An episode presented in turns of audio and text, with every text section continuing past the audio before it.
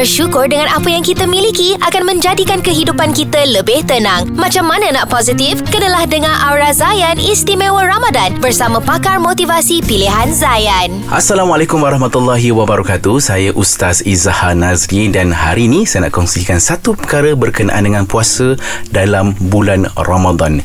Imam Al-Ghazali membahagikan darjat-darjat orang berpuasa daripada manusia pada tiga bahagian. Ah, jom kita cek. Kita ni tingkatan berapa? Darjat ke berapa dalam kita berpuasa ni? Darjat yang terendah sekali dalam orang berpuasa ni adalah puasa umum. Puasa umum ni apa? Puasa sekadar menahan perut dan faraj iaitu kemaluan daripada menikmati keinginan makan minum dan sebagainya. Ini adalah puasa umum. Maksudnya puasa yang sekadar tahan lapar, minum dan juga uh, nafsu seksual ataupun syahwat. Itu puasa umum kita tak naklah hanya sekadar puasa umum dah berpuluh-puluh tahun dah kita puasa. Kita nak naik satu darjat lagi, darjat yang kedua iaitu puasa khusus. Ah, puasa khusus macam mana?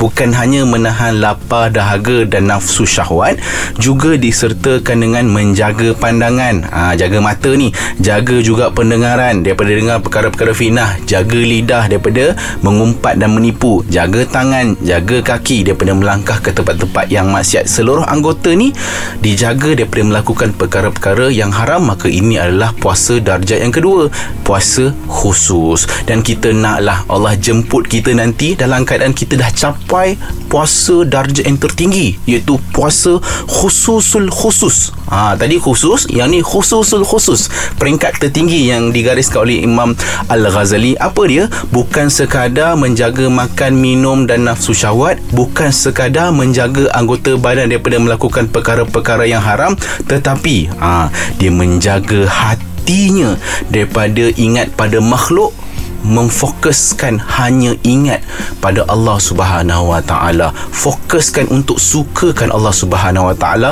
sepanjang dia berpuasa. Semoga kita dapat capai peringkat tertinggi darjat tertinggi dalam berpuasa sebelum Allah jemput kita kembali padanya. Syukur alhamdulillah. Semoga apa yang disampaikan memberi manfaat kepada kita bersama. Jangan lupa Aura Zayan istimewa Ramadan di Zayan pagi. Zayan destinasi nasyid anda 거야.